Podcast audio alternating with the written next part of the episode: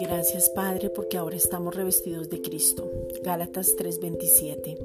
Somos uno en Él. Estamos firmes en la libertad con que Cristo nos hizo firmes.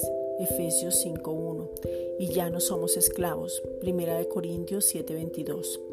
Ahora somos guiados por el Espíritu Santo porque estamos maduros. Romanos 8:14. Y podemos oír al Hijo y el fruto del Espíritu Santo se manifiesta en nuestras vidas.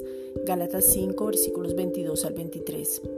Padre, te pedimos en el nombre de Jesucristo que venga una revelación absoluta y sobrenatural de la revelación de la identidad de nuestras vidas.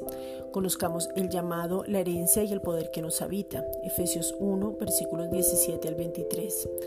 Ya fuimos escogidos desde antes de la fundación del mundo, para que fuésemos hechos santos y sin mancha delante de Él. Efesios 1.3.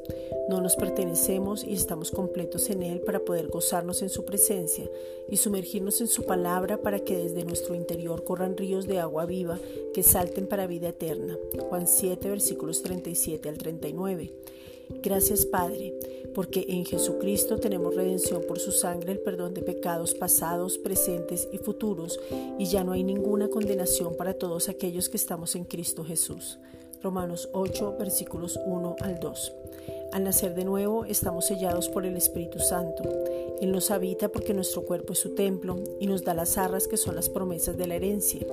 El Espíritu Santo nos guía, enseña y nos revela todas las cosas. Nos guía a la verdad que es Cristo. Efesios 4:21. Como hijos amados te podemos escuchar por medio del Hijo. Hebreos 1:2. Gracias Padre.